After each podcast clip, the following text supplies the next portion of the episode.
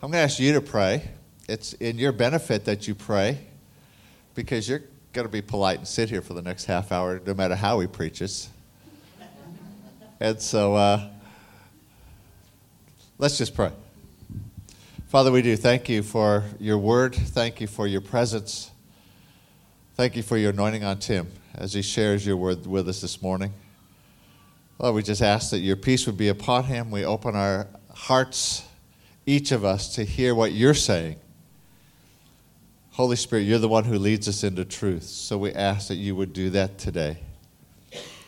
And that we would be enlightened, but we'd also be better equipped to minister to you how you want us to and to build the church that you're building. Thank you for the privilege. In Jesus' name. Amen. All right. Thanks. yeah, so Russ has uh, uh, already alluded to, uh, you know, we're, we're, four weeks in and we've been spending some time just, we have this unique opportunity as we kick off something new to establish some cultures and cultures like uh, something that's in yogurt that permeates the whole thing or yeast in a, in a, in a batch of bread. Um, so, our first week we talked about the most important covenant relationship we have, which is uh, belonging to Jesus and what, uh, what a relationship with Him looks like.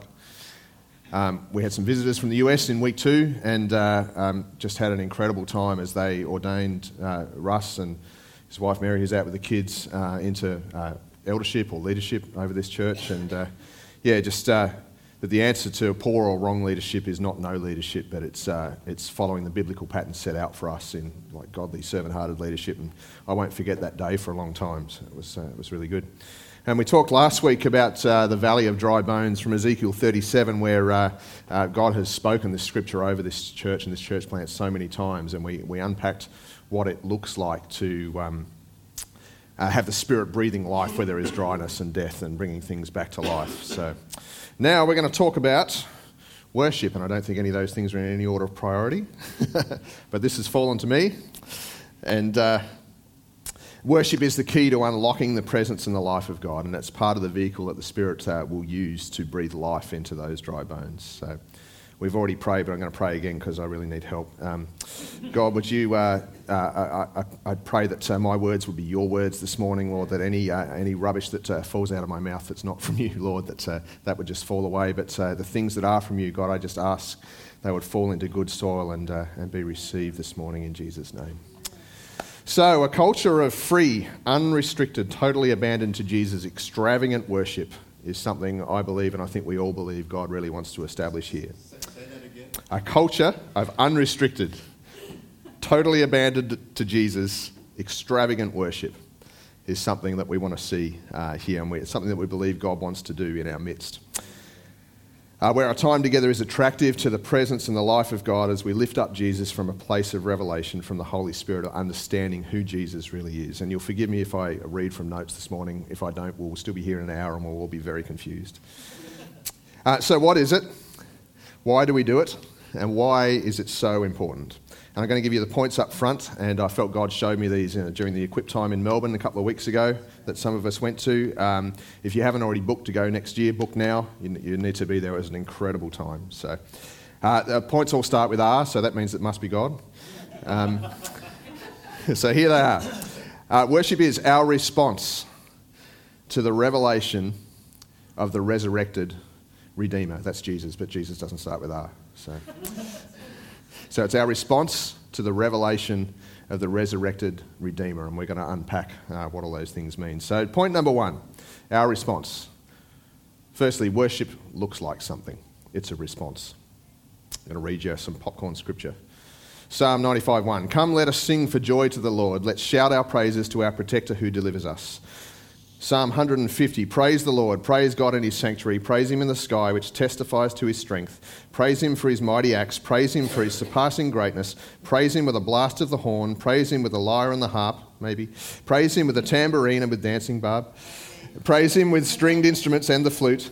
Praise him with loud cymbals, praise him with clanging cymbals. Let everything that has breath praise the Lord. So praise is noisy.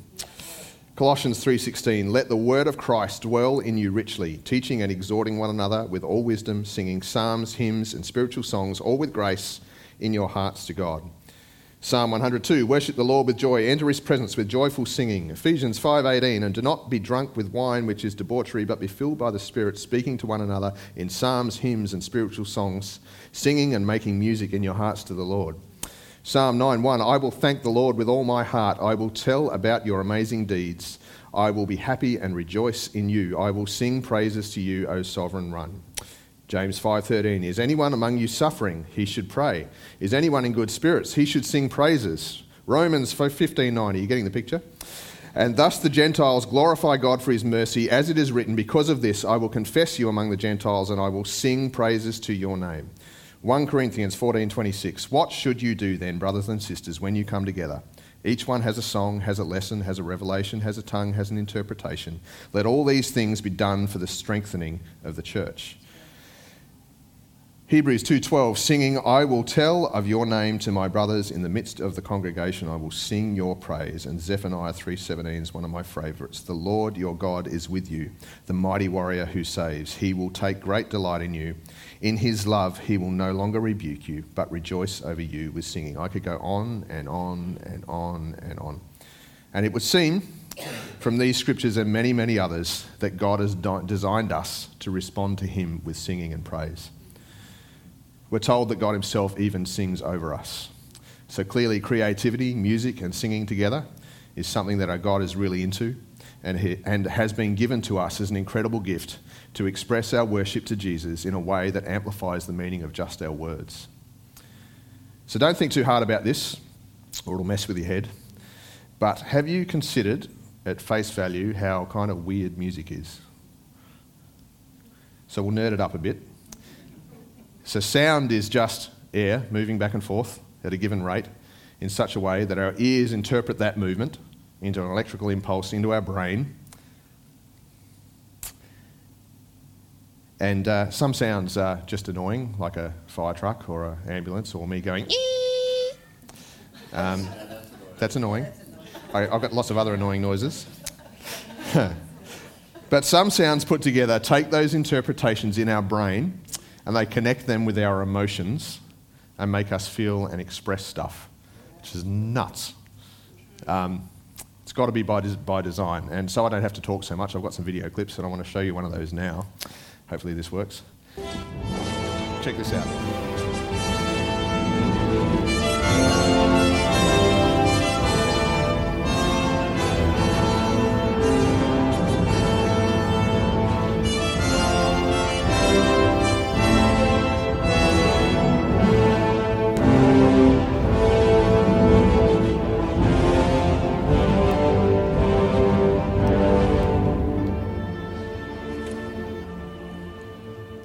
If we take that away,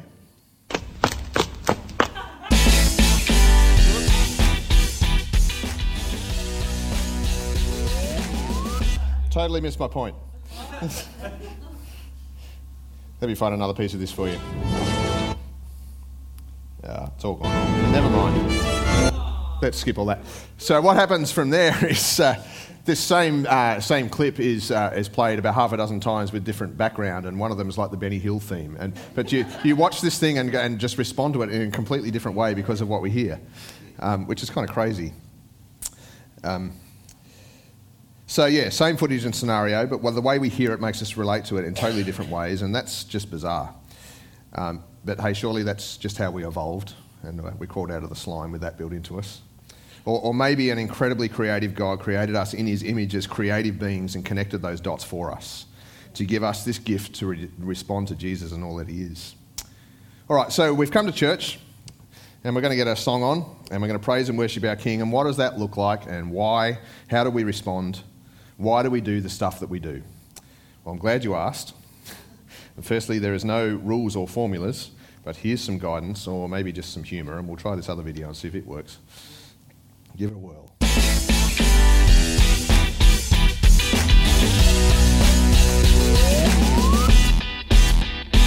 And I know that each church has its own worship style, you know, which is cool. Some people are more expressive in worship, some people more subtle, and it's all good.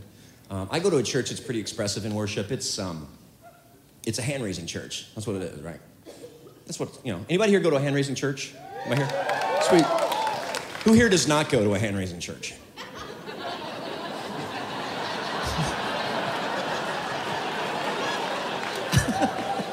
Some of you are trying, you're like, I can't.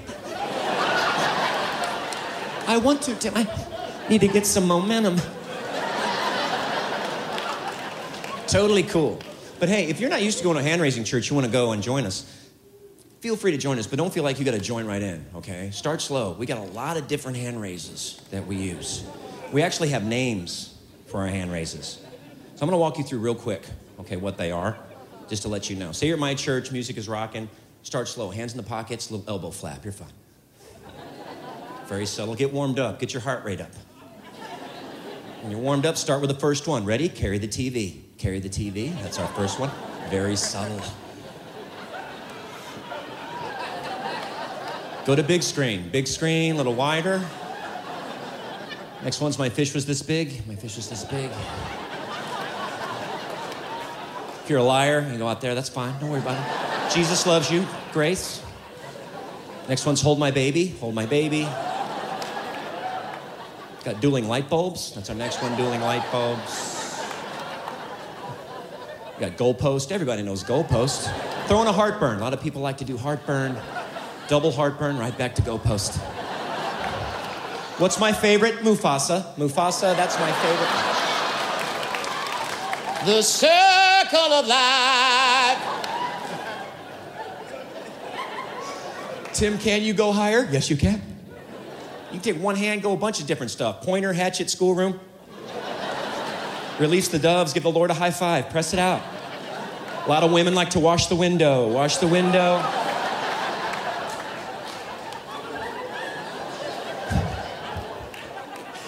And when you're comfortable there, go for the big three. Village people, Rocky, touchdown. There you go, there's your big three.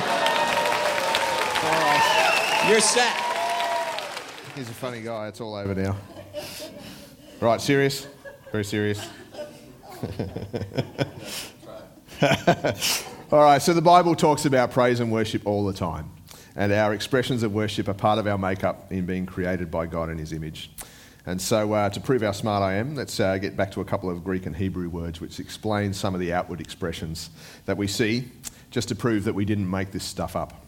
It's been there since the beginning. So, yada is a, uh, is a word that's commonly translated uh, to praise in English in the Bible, which re- literally means to throw out the hands. Uh, so, some scriptures from uh, 2 Chronicles give thanks, yada, to the Lord, for his loving kindness is everlasting. So I will bless thee as long as I live. I will, yada, lift up my hands in thy name. That's from Psalm 63. Or, oh, that men would praise, yada, the Lord for his goodness and for his wonderful works to the children of men. That's Psalm 107 15.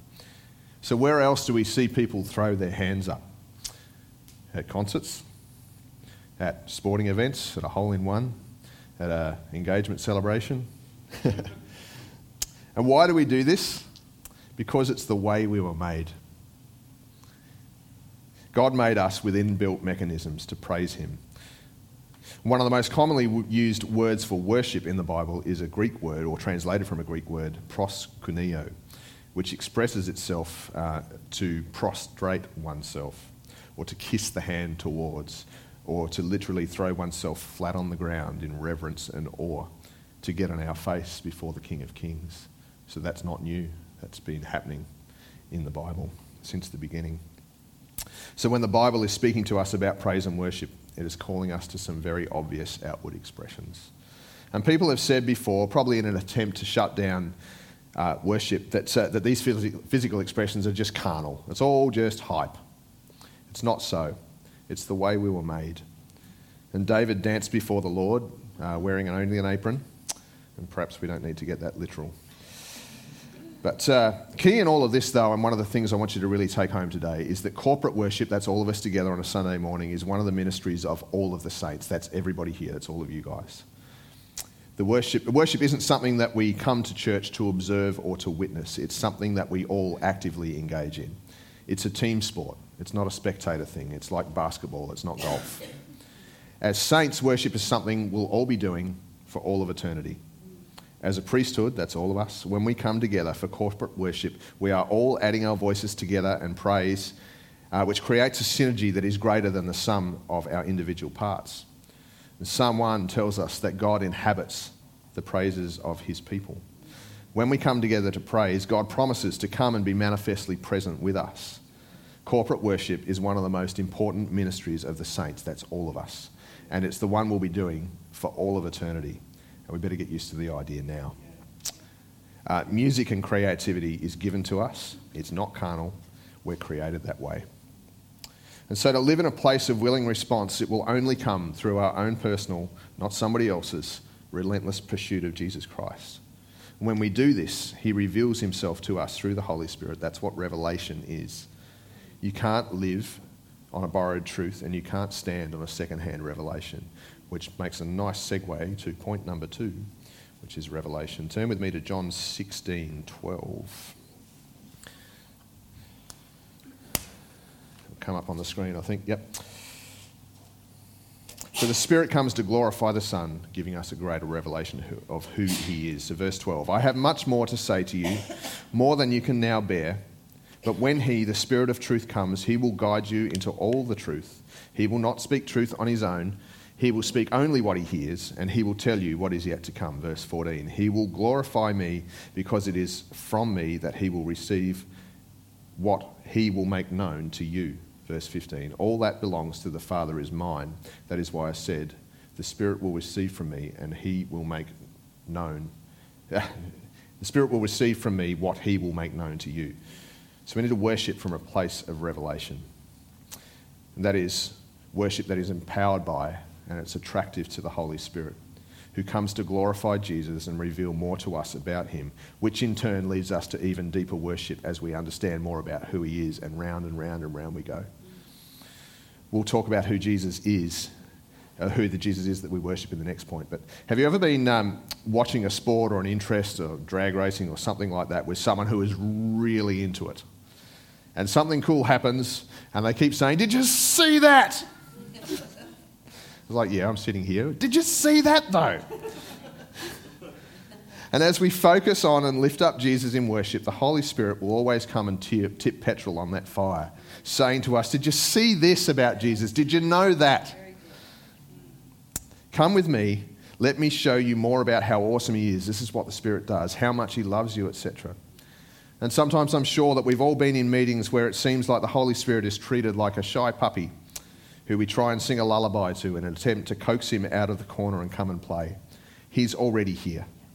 He's been here since Pentecost, and he wants to be here a whole lot more than you do. And he didn't have any trouble getting out of bed this morning. It's him who draws us into the throne room to be at Jesus' feet. If you're waiting for the worship leader to sing your favourite song so you can enter in, it's like trying to sew the veil of the Holy of Holies back up again.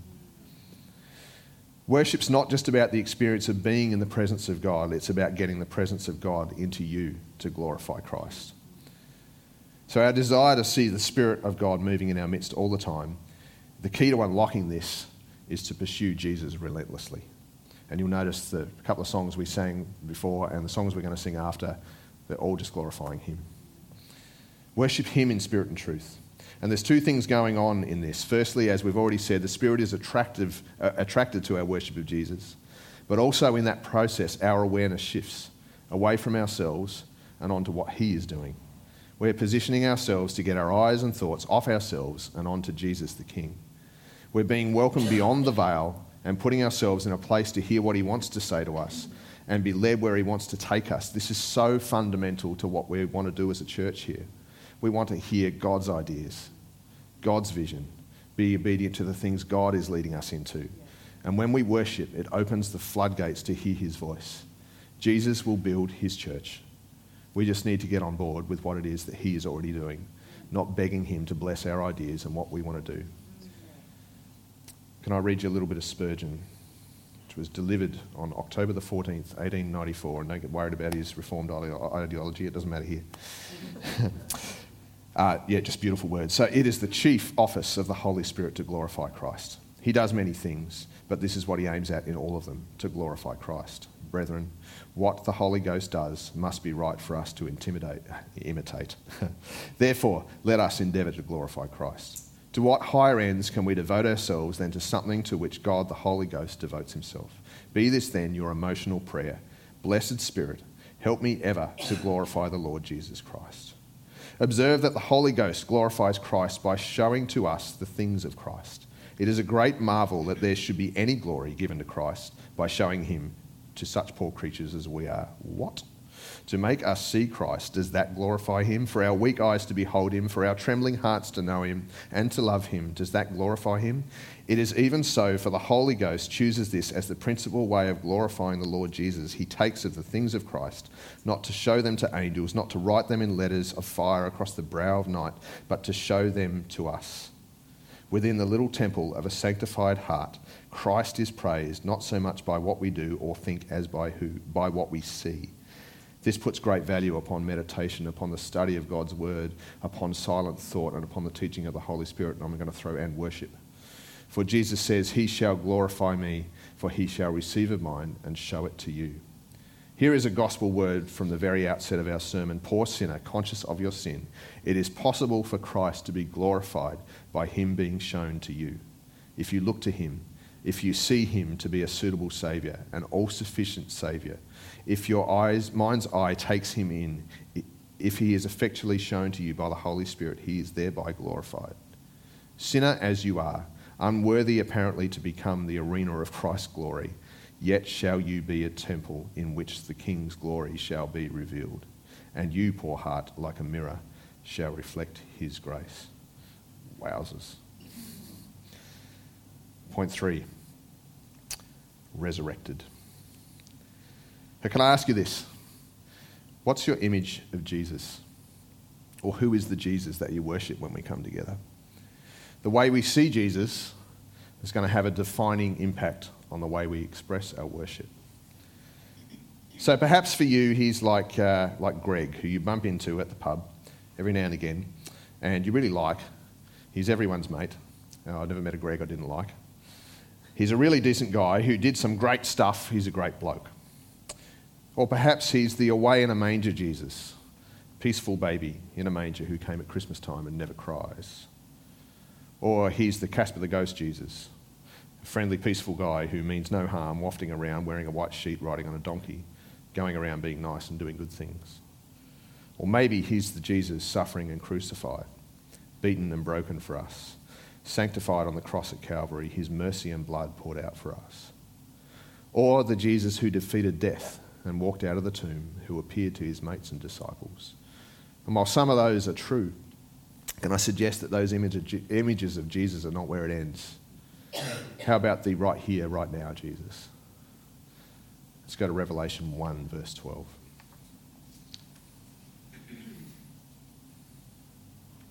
I turned around to see the voice that was speaking to me. This is John. And when I turned, I saw seven golden lampstands.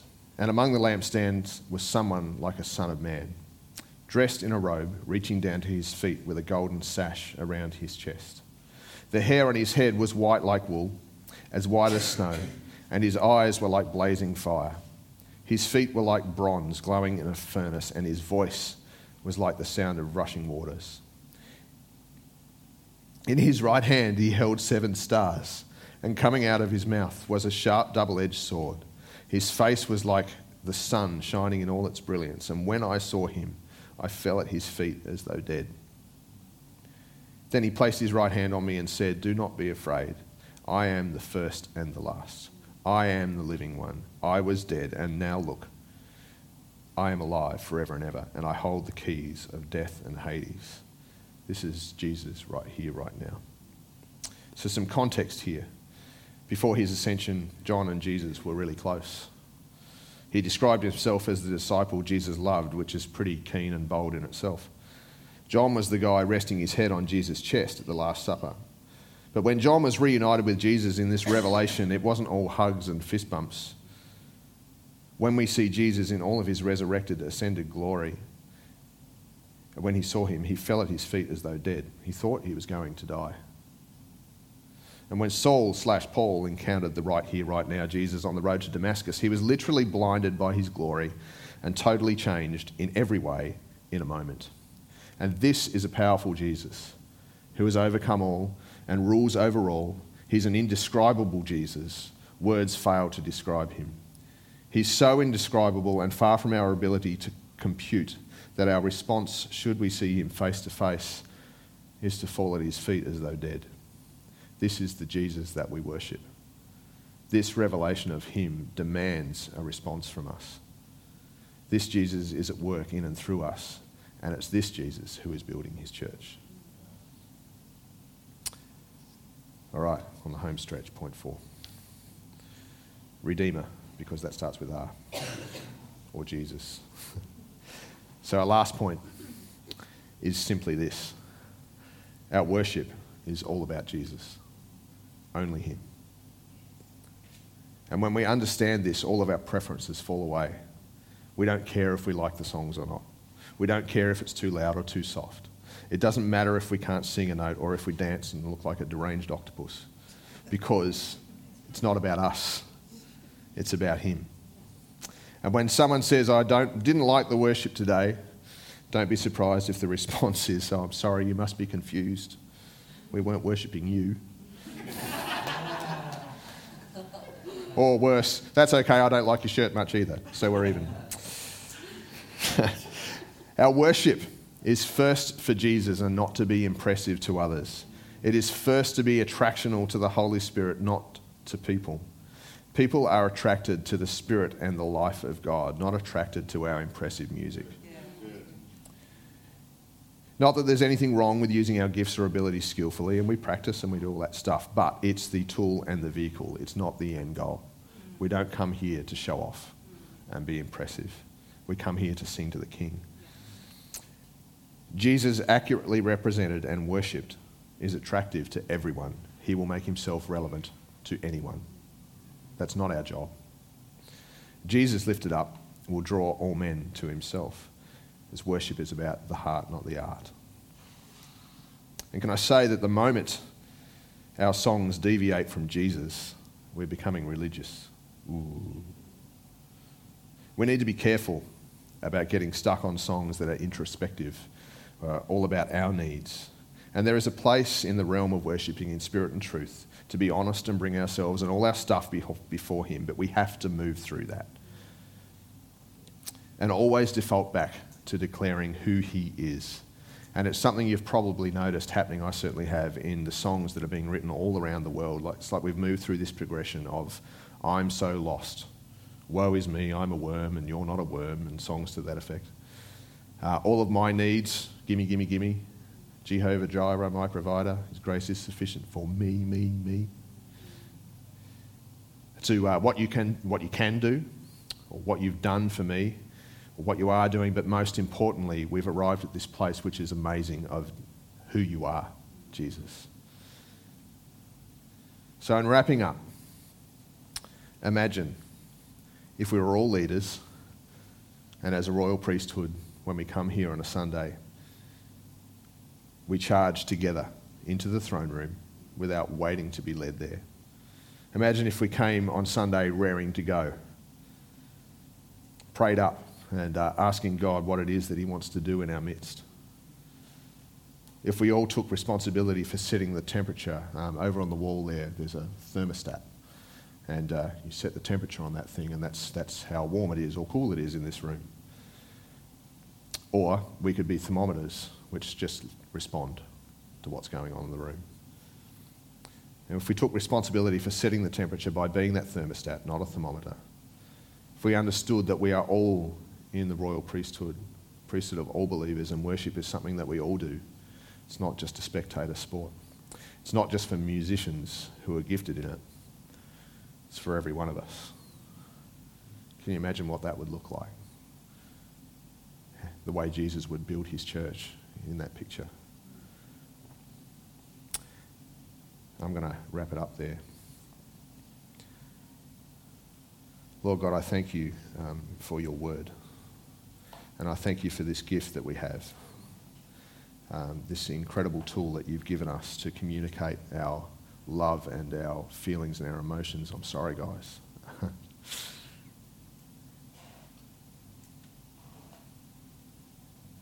to communicate that to you in a way that our words um, would fall short but uh, such an incredible gift. And uh, we, we thank you for that. And we just uh, respond to you now in a moment. And just say, through our worship, Lord, may you be honoured and glorified. May you be lifted up. May our focus from the outset, from um, the very beginning of Redemption Hills Church, be that we come to worship you, King Jesus, in spirit and truth. That there is no other name we will lift up as a church. And so we honour you and we thank you for being here. And uh,